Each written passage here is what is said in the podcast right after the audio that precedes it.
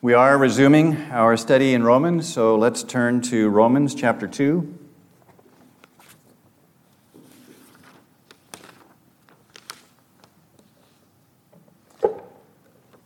Romans um, is a letter from the Apostle Paul to the saints in Rome, and it's been called the Gospel according to the Apostle Paul.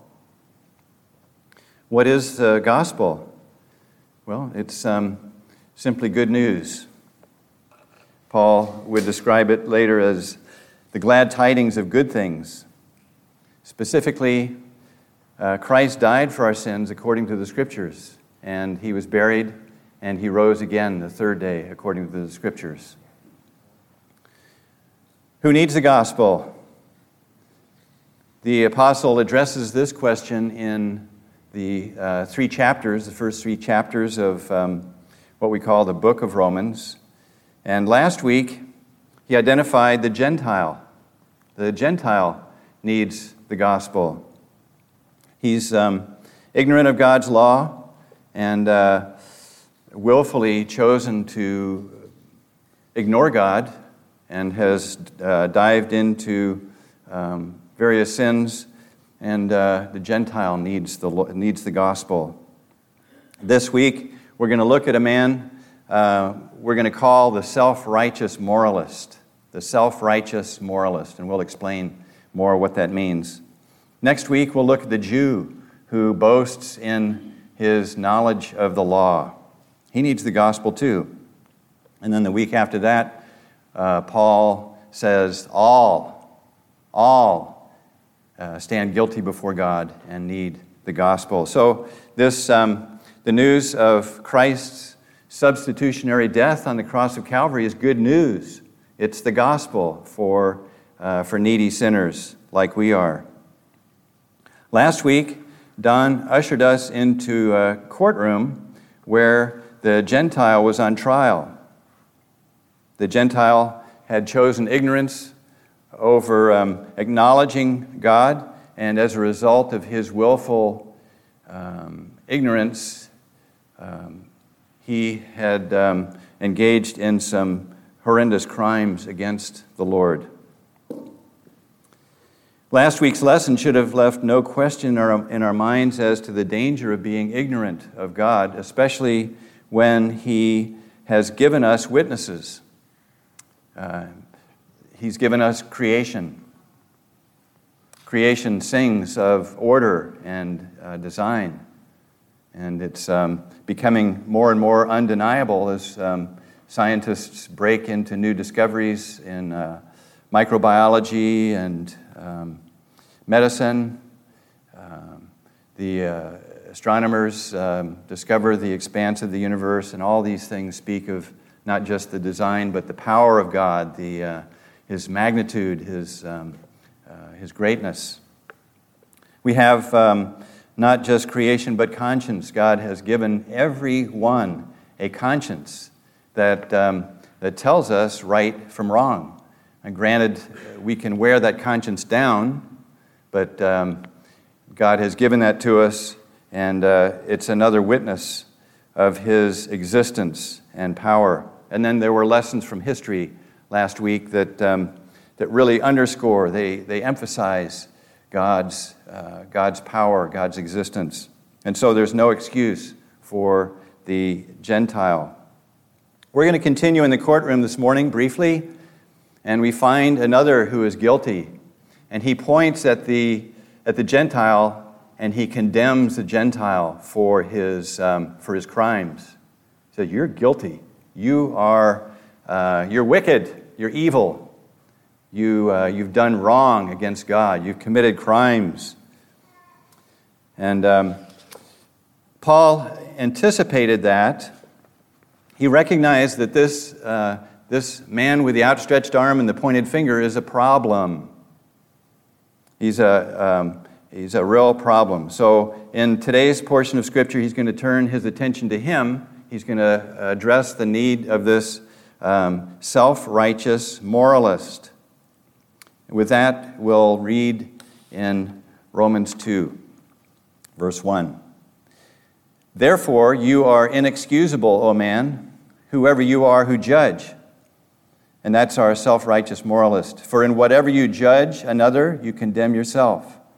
For you who judge practice the same things. But we know that the judgment of God is according to truth against those who practice such things. And do you think this, O man, you who judge those practicing such things and doing the same, that you will escape the judgment of God? Or, you, or do you despise the riches of his goodness, forbearance, and long suffering, not knowing that the goodness of God leads you to repentance? But in accordance with your hardness and your impenitent heart, you're treasuring up for yourself, yourself wrath in the day of wrath and revelation of the righteous judgment of God, who will render to each one according to his deeds. Eternal life to those who, by patient continuance in doing good, seek for glory, honor, and immortality. But to those who are self seeking and do not obey the truth, but obey unrighteousness, indignation, and wrath, tribulation and anguish on every soul of man who does evil, of the Jew first and also of the Greek, but glory, honor, and peace to everyone who works what is good, to the Jew first and also to the Greek, for there is no partiality with God. For as many as have sinned without the law will also perish without law, but as many as have sinned in the law will be judged by the law. For not the hearers of the law are just in the sight of God, but the doers of the law will be justified. For when Gentiles who do not have the law by nature do the things in the law, these, although not having the law, are a law to themselves, who show the work of the law written in their hearts their conscience also bearing witness, and between themselves their thoughts accusing or else excusing them, in the day when God will judge the secrets of men by Jesus Christ, according to my gospel. That's a lot. uh, we're taking on a lot today, so we should uh, ask the Lord for his help. We ask you again, Lord, for your, um, your assistance in uh, extracting the uh, truths that you have here for us to apply we're so grateful for your word and how you tell it like it is and you address problems. We thank you in Jesus' name. Amen. We're going to look at the um, self-righteous, the self-righteous moralist and the three excuses that he uses to try to justify himself. The first one, in uh, verses 1 through 5, we look at his indignation over the sins of others. Okay? Uh, verses 6 through 11, we will address the favoritism that he, uh, he imagines himself to be God's favorite. And then uh, the third excuse that he, he gives is uh, in verses 12 through 16 his privilege or familiarity with God's law. We've already said um, that the self righteous moralist was indignant toward this sinning Gentile. Gentiles on trial, and the, um, the moralist is just heaping more guilt on him. You know, you, you've, uh, you've done wrong, you, um, you sinned against the Lord, you're guilty. Um, indignation. What is indignation? Well, it's anger. Simply, it's uh, displeasure, it's outrage um, according to the dictionary. Indignation, uh, this anger is good. It's a healthy and a proper response to injustice and oppression. We, um, we should condemn the moral failure, the uh, unrighteousness, the wickedness today. It's difficult to read the morning news without having a, sense of anger at, um, at the wrongs that are being done in society. In fact, um, Paul commends the Corinthians for their indignation in their response to sin in the assembly. In his uh, 2 Corinthians uh, 7:11, we read, "You sorrowed in a godly manner. What diligence it produced in you! What clearing of yourselves! What indignation, what fear, what vehement desire, what zeal, what vindication. In all things you proved yourselves to be clear in this matter. So we see that um, indignation has its place. It has a very important place, a necessary place in uh, our response to, um, to evil. The Lord Jesus was indignant toward the Jewish leaders in the synagogue when he healed the man's hand on the Sabbath. He looked around at the Jewish leaders with anger, being grieved by the hardness of their hearts. So we see that, um, that the Lord Jesus exhibited this, um, this holy uh, anger toward, uh, toward those with their hard hearts. And we're not responding properly if we don't judge, if we don't condemn unrighteousness, sexual immorality, wickedness, covetousness, malice, envy, murder, and the list goes on. Our indignation becomes a problem when we condemn others and do the same things ourselves. That's a problem. By condemning others, we admit that it's sin. And by practicing it in our own lives, we are condemning ourselves. We're, we're saying that we are committing the same crimes. And not only so, but we're being hypocrites about it. We're, we're telling others, you know, you shouldn't be doing that. You're wrong. You're, um, you're evil. And so that's, uh, that's hypocrisy. So add to the self righteous moralist, he's not only disobeying God, but he's, he's being hypocritical about it. Therefore, you have no excuse, whoever you are who judge or condemn. The word there um, Paul uses for uh, inexcusable. Therefore, you are inexcusable, O man. The same we could translate as um, without defense. Hey, you have no defense. You have no legal leg to stand on in this courtroom. You're without excuse. You're inexcusable for your uh, self righteous condemnation. Um, verse 3 Do you think that you will escape the judgment of God? The indignation is good and proper in response to unrighteousness. Indignation is bad when we practice the same things for which we condemn others. Indignation is fatal when we try to approach God on the merit of our self righteous condemning, our pointing the finger at others while we do the same thing. The self righteous moralist that Paul addresses this morning is uh, claiming his fitness for heaven based on his condemning of others. He's, um, he's seeking to escape the judgment of God. He's saying, how, uh, Look at me, Lord, how fit I am because I'm, uh, I'm condemning uh, sin in others, doing the same thing himself. Would some examples be helpful? Let's, um, let's turn in our Bibles to 2 Kings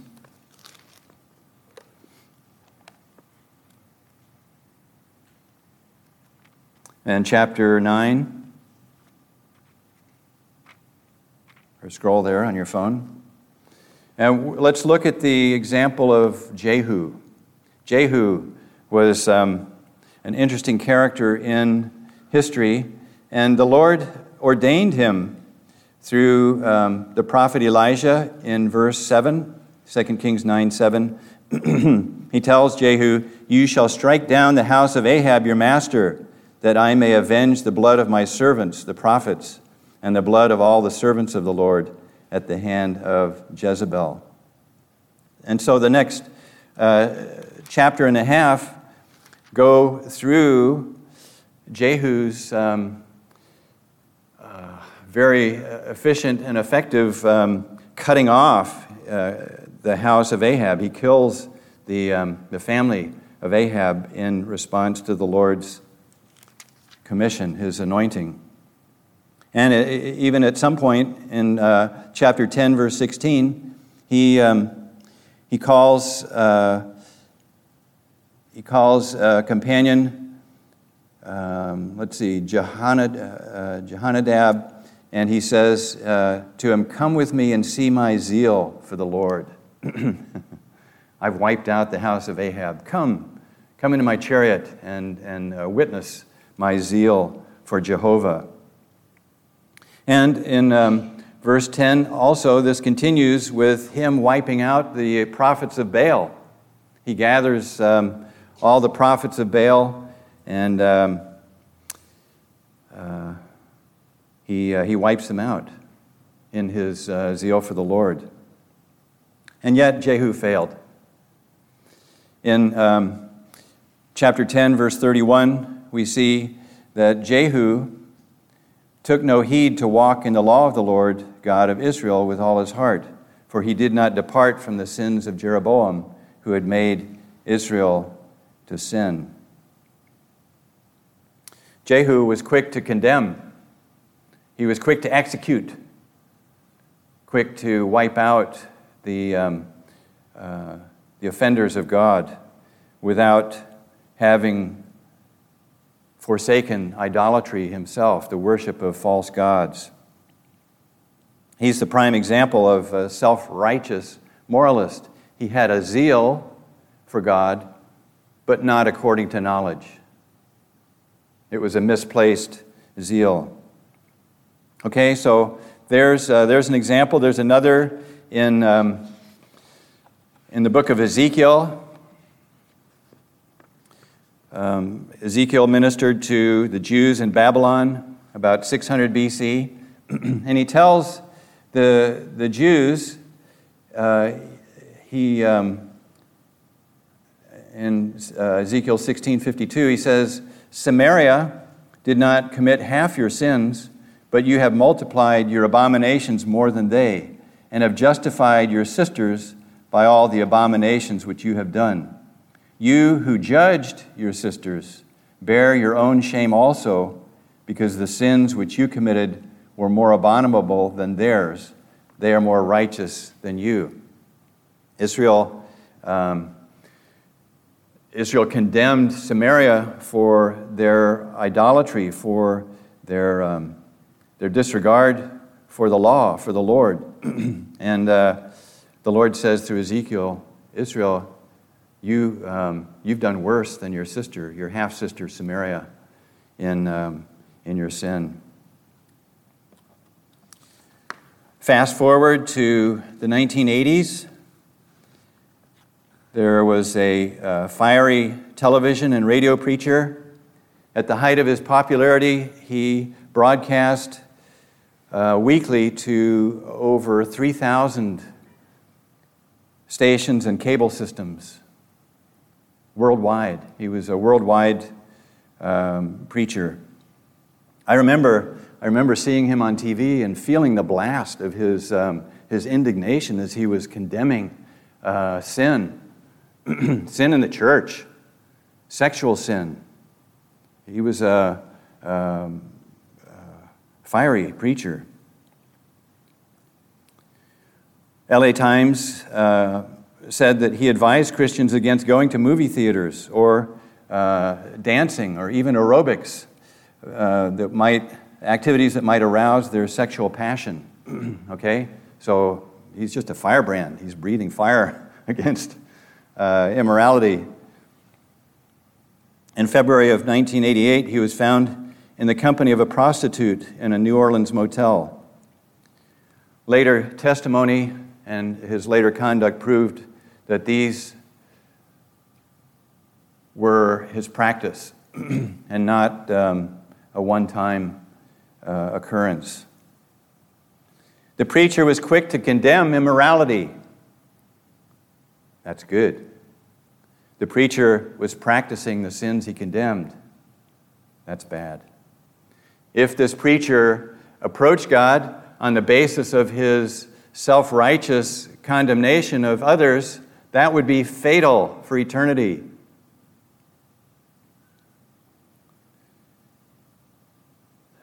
Examples of God's, uh, of those who um, condemn others while doing the same thing themselves.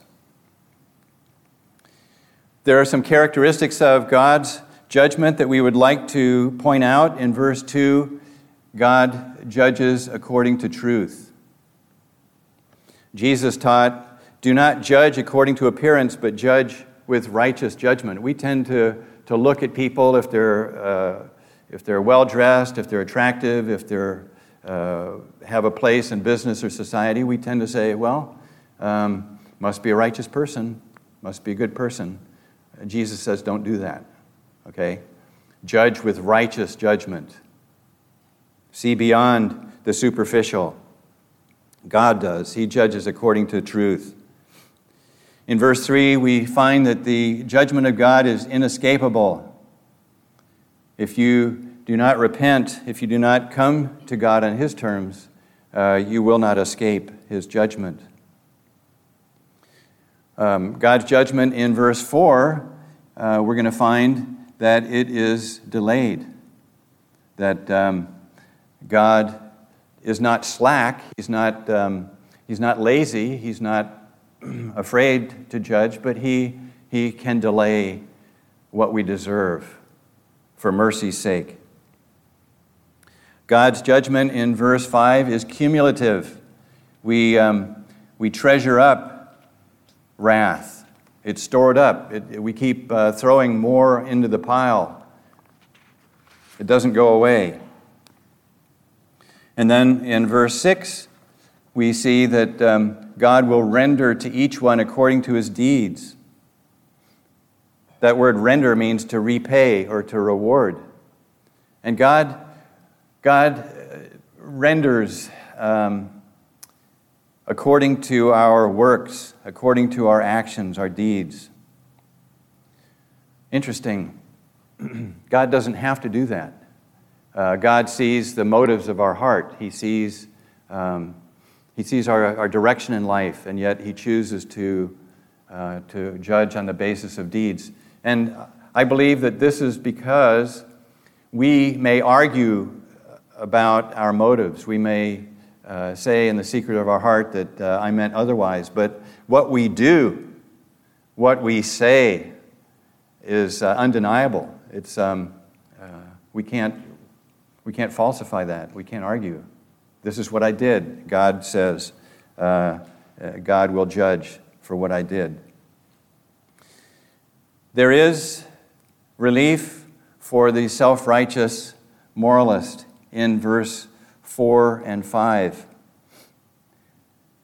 We read of the riches of God's goodness, forbearance, and long suffering knowing that the goodness of God leads to repentance.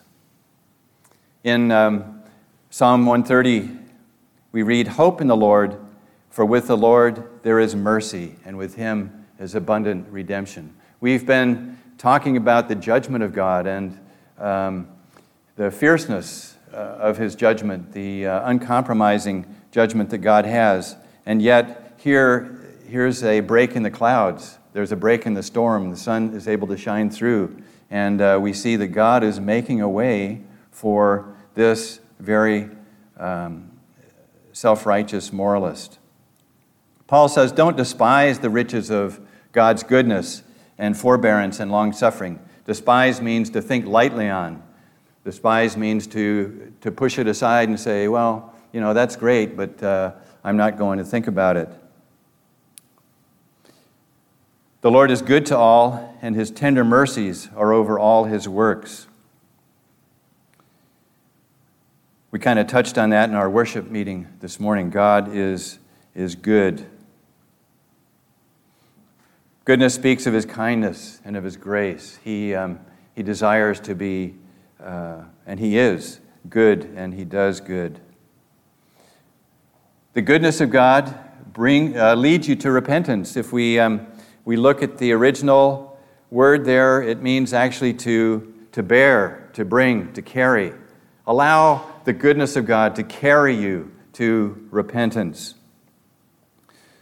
Forbearance is a delay of punishment, a suspense of wrath. Not an elimination, not a doing away with wrath, but a delay, a setting aside. Um, sorry, a, a delay uh, of um, God's punishment. Long suffering could be defined as patience, self restraint in the face of provocation. It does not hastily retaliate or promptly punish. Long suffering is the opposite of anger and associated with mercy. So these are, these are characteristics of God His goodness, His forbearance, His long suffering, and we're not to think lightly on those. Praise the Lord, in wrath, He remembers mercy. In 2 Peter 3 9, we read, The Lord is not slack concerning his promise, as some count slackness. In other words, God's not being soft on sin. He's not being light on sin when he does this, um, but is long suffering toward us, not willing that any should perish, but that all should come to repentance. And later in that same chapter, uh, Peter writes, The long suffering of our Lord is salvation. So it's not just the terror of um, God's judgment that should uh, bring us to repentance, but it's His goodness, it's His kindness, it's His desire for your eternal, ultimate, infinite uh, welfare, your benefit. God's so beneficial toward us. What is repentance?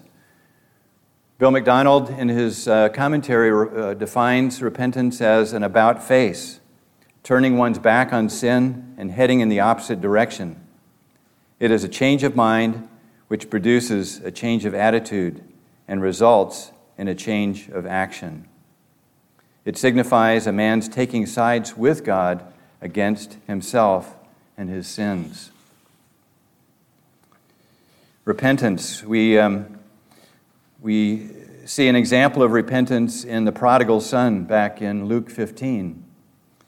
The, um, the prodigal son's out there uh, feeding, the, um, feeding the swine, the pigs, and uh, he, he wishes that he could eat the pig food. He's so starved, he's so hungry. And he remembered the abundance of his father's house. He remembered how good his dad was. And uh, he rose and went to his father with, um, with a heartfelt sorrow for his wrong. And his father received him.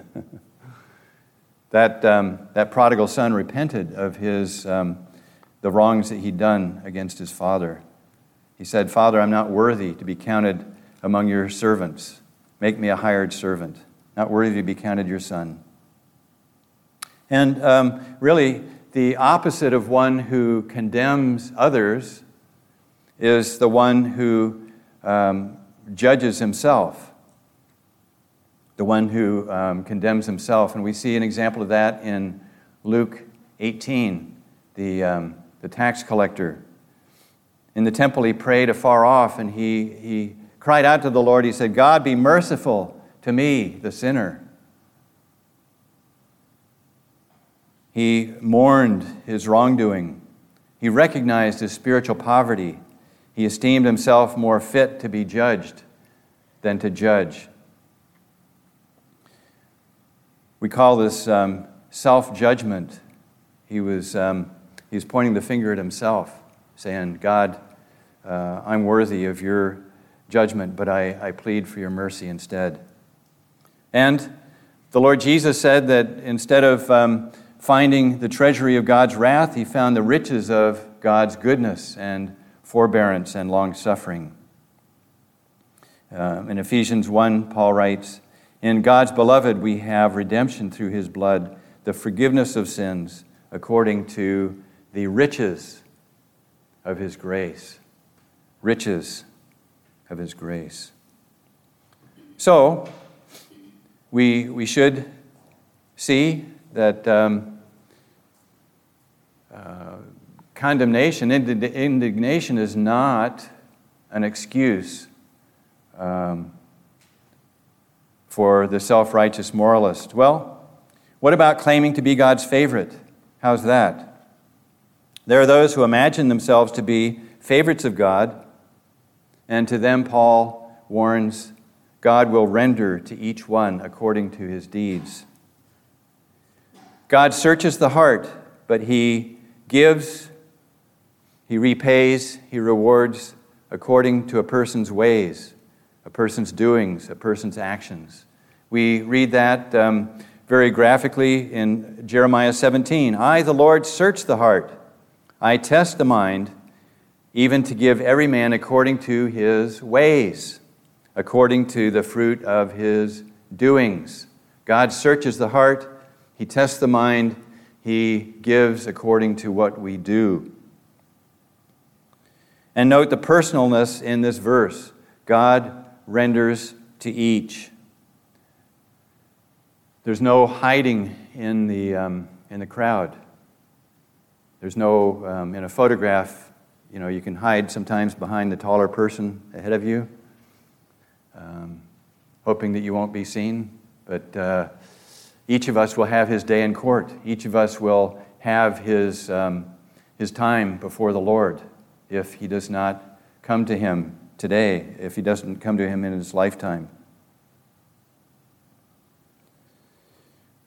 And then in verses 7 through, um, through 10, the Lord contrasts um, in verses 7 and 8 those who do good with those who are self seeking.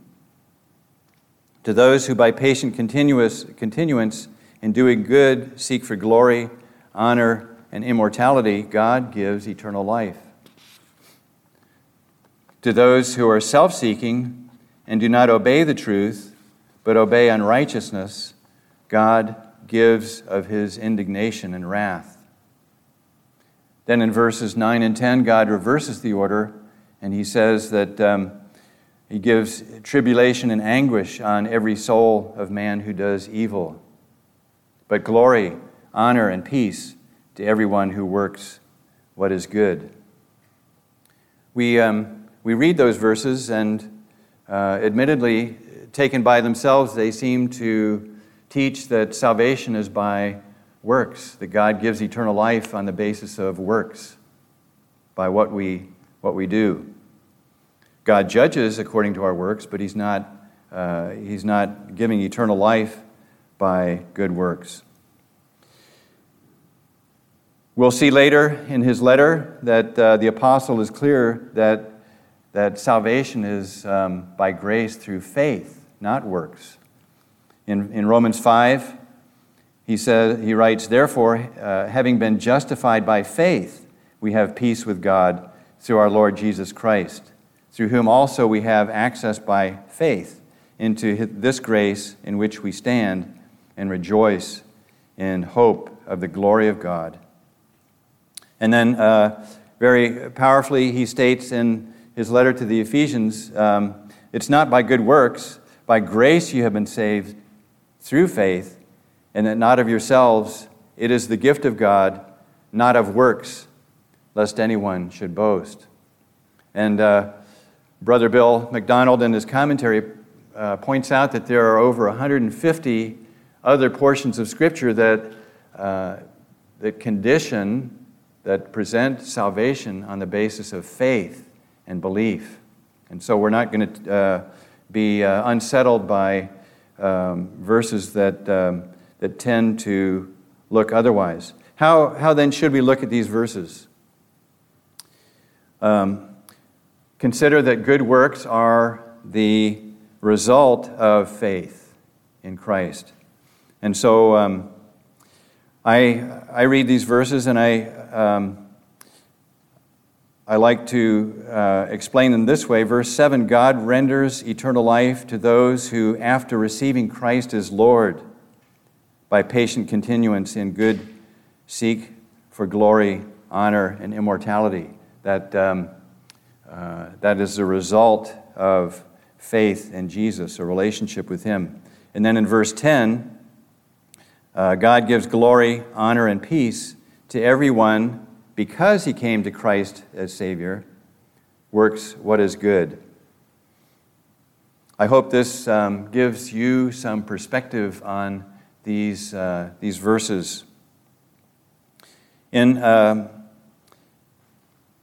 in these verses, the phrase uh, the Jew first and also the Greek shows that God will judge according to privilege, and that the uh, Jews were first in privilege as God's chosen people and so they will be first in responsibility. In summary of verses 7 through 10, the apostle sets before the self righteous moralist life and death. He told Israel back in Deuteronomy, I have set before you life and death, blessing and cursing. Therefore, choose life that both you and your descendants may live. And uh, through um, prophet Ezekiel to Israel, As I live, says the Lord God, I have no pleasure in the death of the wicked, but that the wicked turn from his way and live.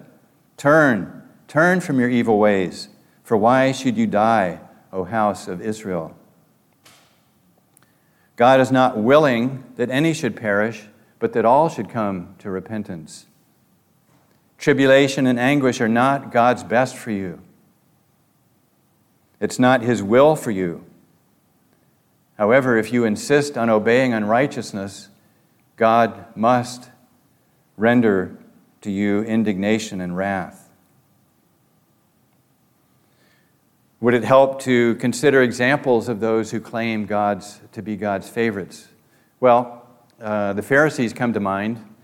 In um, arguing with the Lord Jesus, they, they claimed, we're, we're Abraham's descendants. We, we have no need for, uh, for what you're preaching. Um, we're, we're children of Abraham. We're special. John the Baptist warned the Pharisees and Sadducees, brood of vipers, who warned you to flee from the wrath to come? Therefore, bear fruits worthy of repentance, and do not think to say to yourselves, We have Abraham as our father. For I say to you that God is able to raise up children to Abraham from these stones. You may have the wonderful privilege of godly parents. What a blessing. What a, um, what a joy to have uh, that, that heritage. Um, godly grandparents, godly great grandparents. And yet, um, none of these uh, carries special favoritism in God's judgment. If anything, you have greater responsibility toward the Lord because of your privilege. Someone has said, um, God has no grandchildren. Each of us must come to Him individually on the, uh, on the basis of, um, of our believing, our, our receiving Him as Savior.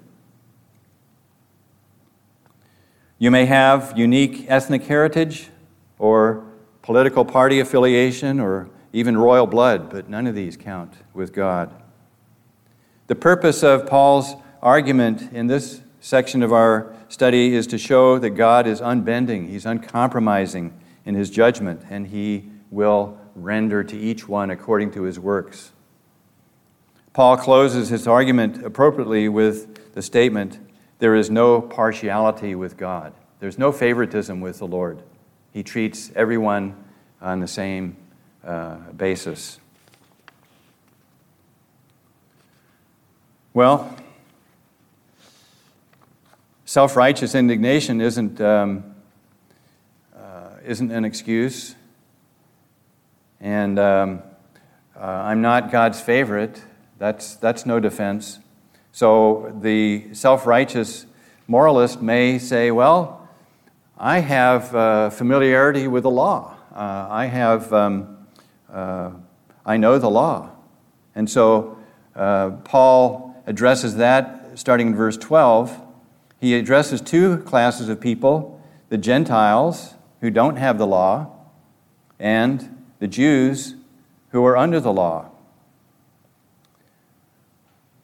God will judge Jew and Gentile according to their privilege, according to the light that He has given them according to uh, revelation that He has, uh, has blessed them with.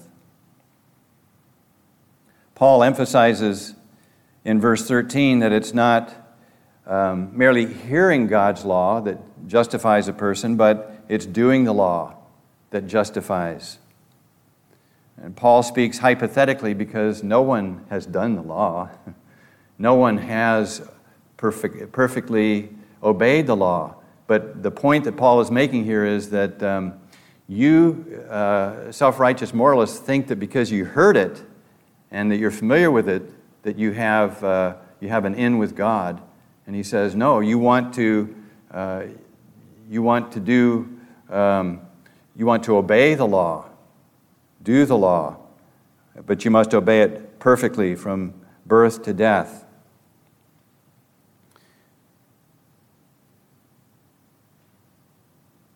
we can, uh, we, we can expand this. Uh, Paul's addressing the law, but we could really expand it to all of God's Word and, uh, and make it applicable today and say that you, you may have read the Bible several times. You may have uh, um, memorized chapters of God's Word, which is, uh, which is excellent, but that in itself doesn't qualify you for heaven.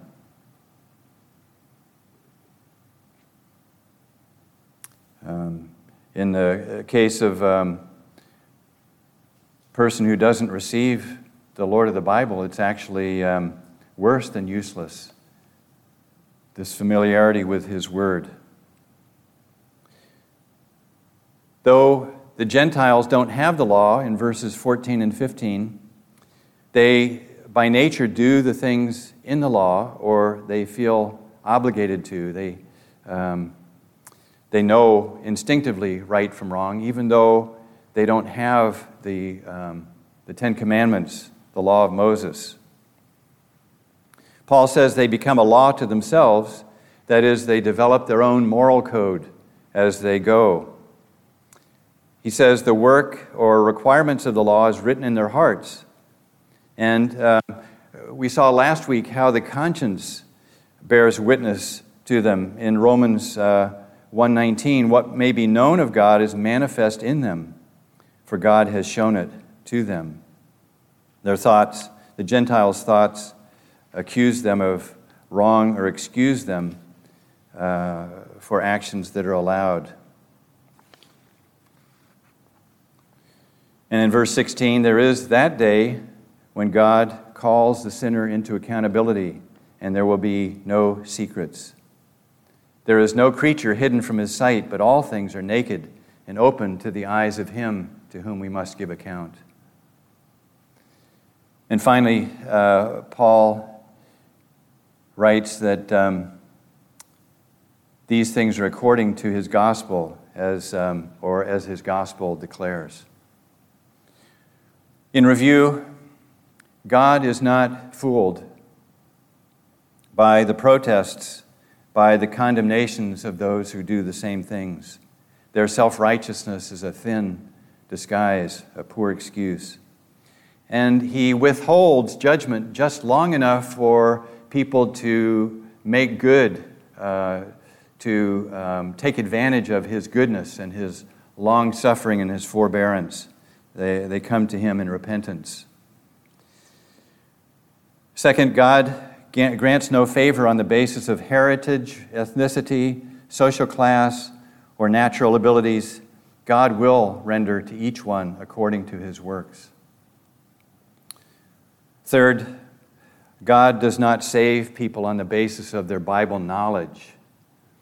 God saves people on the basis of their Bible application and they're realizing that they have a need, they have uh, a guilt before Him, and that He's paid the full price through His Son, our Lord Jesus Christ. Therefore, I have no defense except that Jesus died for me. No defense, no plea.